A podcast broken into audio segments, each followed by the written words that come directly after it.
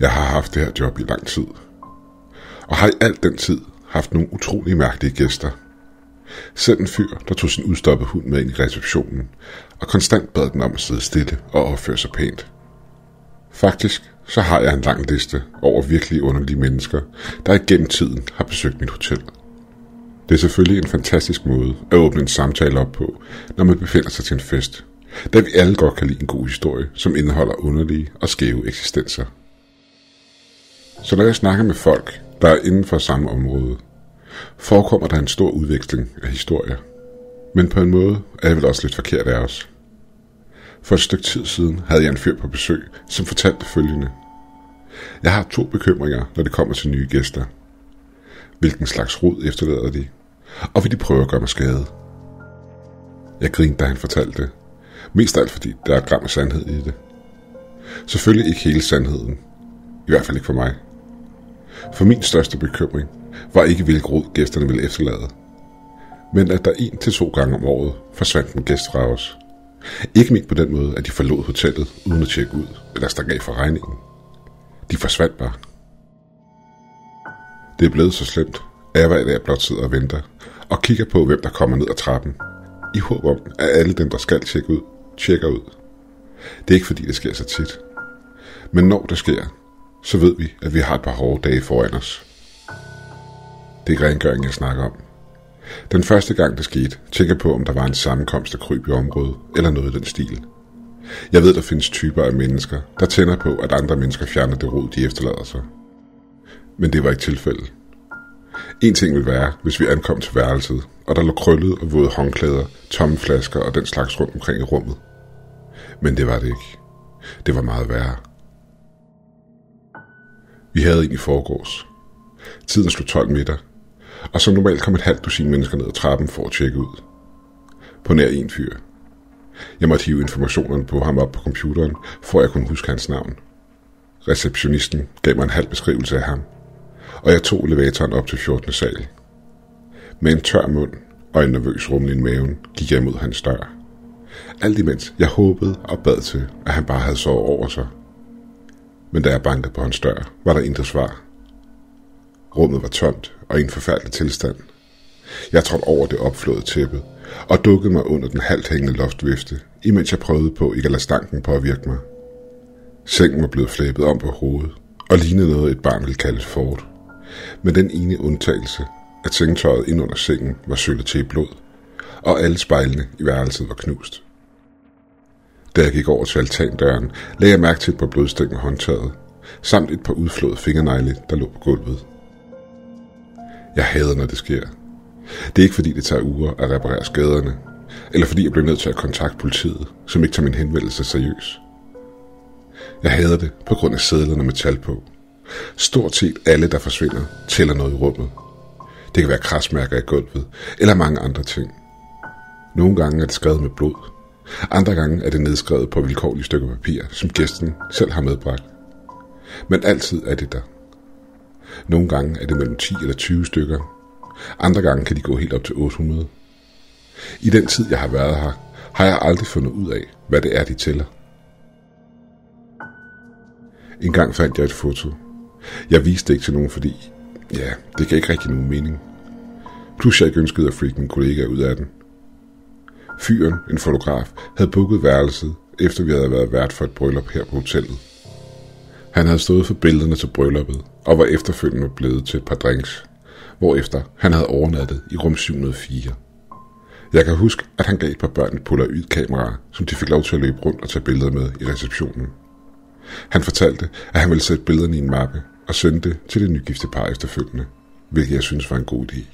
Bortset fra, at han aldrig forlod hotellet den efterfølgende morgen. Og som altid var hans værelse splittet i tusind stykker, samt hans kamera lå smadret i stumper og stykker på gulvet. Dengang var tallene krasset ind i badeværelsesfliserne og talte op til 73.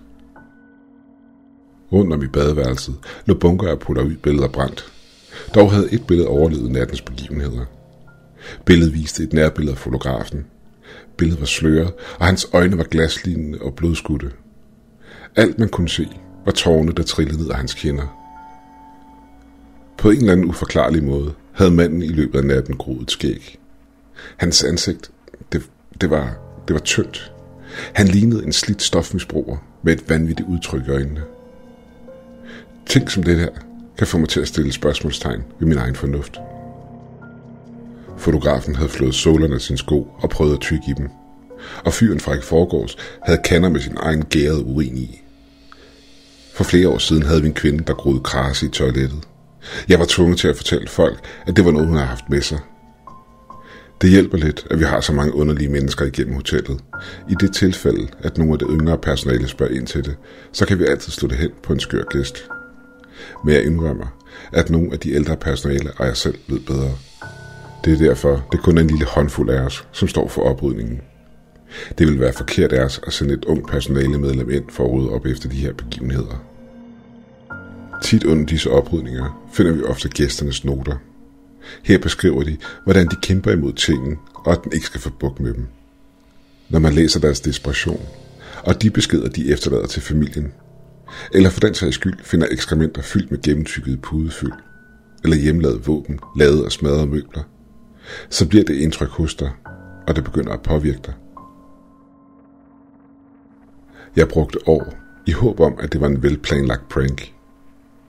Men måden de alle beskrev det at være fanget på værelset, og det at de aldrig ville se dagslyset igen, så, så kan det ikke være en prank. Det kan det bare ikke. Men jeg ved snart ikke, hvad jeg skal tænke. Kun fyren her har klatret ud af vinduet og ned seks etager af nedløbsrøret. Nogen kunne sikkert godt gøre det. Men jeg tvivler på, at han gjorde det. Det er heller ikke unormalt for mig at se tegn på selvmordsforsøg. Her tænker jeg på blodindsmurte badekar med barberbladet liggende på kanten. Men hvordan kan nogen efterlade så meget blod, men ikke en krop? Jeg bor her i mit eget værelse, og en gang imellem tænker jeg på, om fyrene, der kommer ind, ikke finder andet end tallene, der markerer forsvindingerne. De ting, jeg har set i spejlet på det seneste, hver gang jeg vågner op, får mig til at overveje terapi. En gang imellem ser det ud som den hånd, der presser imod glasset. Andre gange er det bare mørke, hvor jeg ser et kort glimt af et ansigt, der skriger og grædende forsvinder ud i intetheden. Andre gange er det som at se ned i noget tykt grønt vand, hvor man lige under overfladen kan se skiftende skygger. Nu og da ser jeg en hånd, som virker til at gribe fat om rammen af spejlet. Det er ikke en menneskelig hånd. Den har lange sorte fingre. Hver nat er der noget nyt, og det giver aldrig mening. En gang vågnede jeg op midt om natten, og jeg sværger, at jeg så en lille bold trille ud af spejlet på mit gulv. Jeg faldt hurtigt i søvn igen, men da morgenen kom, lå den der stadigvæk. Den mindede mig lidt om disse bolde, du ofte ser i sådan en ballpit for børn. Men det værste må være tallene, som jeg får tid til at vågne op til. Nogle gange er de skrevet i damp på spejlet. Andre gange er de skrevet i brunt indtørret blod. Hver gang jeg forlader rummet og kommer tilbage, er de væk. Hvilket jeg er ret glad for. For hvis jeg skal være ærlig, så tror jeg ikke, at jeg kunne få mig selv til at fjerne dem på grund af min frygt. Jeg har fjernet mange af spejlene, men jeg er ikke sikker på, at hvis nogen spurgte, så ville jeg ikke have nogen god grund til at fortælle dem, hvorfor de var pillet ned. Det er bare det, at spejlene altid er smadret, når gæsterne forsvinder, og folk indgiver nogle mærkelige klager. En gang kom en pige stormende ned ad trapperne, imens hun skreg om, at vi var nogle perverse svin. Hun lavede en kæmpe scene omkring spejlene og sagde, at det var tovejsspejle, samt det, at hun kunne høre vejrtrækning på den anden side af det. Jeg forklarede hende, at væggen spejlene sad på, havde et fald på syv etager på den anden side, og det derfor ville være fysisk umuligt for nogen at sidde på den anden side. Hun troede ikke på mig, men var overbevist om, at der sad nogen på den anden side. Med skældsord rettet mod hele personalet, forlod hun hotellet. En anden gang kom en fyr skrigende ned til os, imens han råbte op omkring, at der var en kvinde ude på parkeringspladsen, der vandrede bloddrøbende rundt imellem bilerne. Han var så overbevisende, at jeg løb ud sammen med ham, i den tro, at jeg ville se en blodig bilulykke. Men der var intet. Fyren var chokeret og forvirret, og måske en lille smule flov. Han insisterede på, at han havde set hende. Han tog mig med op til sit værelse og viste mig vinduet. Men det var ikke et vindue. Det var et spejl. Jeg fortalte ham, at han muligvis var i søvnunderskud. Han nikkede anerkendende. Jeg forlod værelsen en smule rystet over, hvad der var sket. Du kan pille alle spejlene ned, og folk vil stadig klage, og det er fair nok. Det er ikke fordi, jeg har en god forklaring på det alligevel. Gæsterne føler stadig en vis uro, og jeg prøver at undgå at skulle fjerne de store spejle. Det er sjovt. Det er aldrig faldet mig ind at fjerne spejlene på mit eget værelse, indtil for nyligt. I mit hoved var det kun en ting, der skete for gæsterne. Men som jeg fortalte tidligere, så er jeg begyndt at se ting i dem selv. Så jeg har valgt at pille dem ned, selvom det lyder dumt. Jeg er skræmt. Tanken om at skulle røre dem, får det til at løbe koldt ned ad ryggen på mig, i det jeg stod foran det og skulle til at fjerne det. Jeg kunne ikke. Jeg mener sådan rent psykisk kunne jeg ikke få mig selv til det. Jeg blev ved med at fortælle mig selv, at det bare var frygt. Men det føltes som mere. Det føltes som om jeg kiggede ind i øjnene på noget. Noget som ikke var mit eget spejlbillede. Noget ondt. Alt jeg ville, var bare at vende mig bort fra det og ignorere det. Så det var, hvad jeg gjorde. Det var dog bedre end alternativet at sige op for jobbet og lade en anden tage sig af det. Hver gang jeg har prøvet at forlade stedet, er der noget, der holder mig tilbage. Og noget, der trækker mig ind igen. Fyren under mit værelse er en god mand. Men han vil ikke være en del af det, da han har børn. Hvordan man må også kunne håndtere alt det her med børn på sidelinjen. Men spørgsmålet om, hvordan jeg håndterer alt det her, er lige så godt spørgsmål. Det var efter en bestemt forsvinding, at jeg begyndte at se tingene i spejlet også. Det var et ung par. Jo, det sker engang mellem os for par. Det er sjældent, men det sker. Og så snart de ikke tjekkede ud, sank mit hjerte i brystet på mig. Jeg gik den lange vej op til deres værelse. Af alle de ting, jeg forventede at finde, var tegningerne ikke blandt. Ser du, overalt på væggen var der børnetegninger. Jeg har aldrig set værelse som det her. Det var anderledes, på en eller anden måde. Rundt om spejlet havde de sat barrikader op, komplet med spidse spikes, lavet ud af sengestolper. På gulvet lå en riffel, hvor løbet var bøjet 90 grader. Og spredt ud over gulvet lå brugte patronhylster, og en jagtkniv så spidet dybt i gulvbrædderne. Jeg fandt senere en del overlevelsesgrej, med folder om en nærliggende skydebane.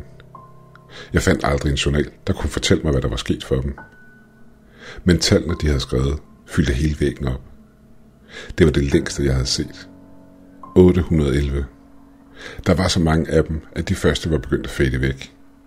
Jeg ved stadig ikke, hvordan det sker. Det eneste, jeg ved, var, at kvinden, der boede på værelset, var gravid.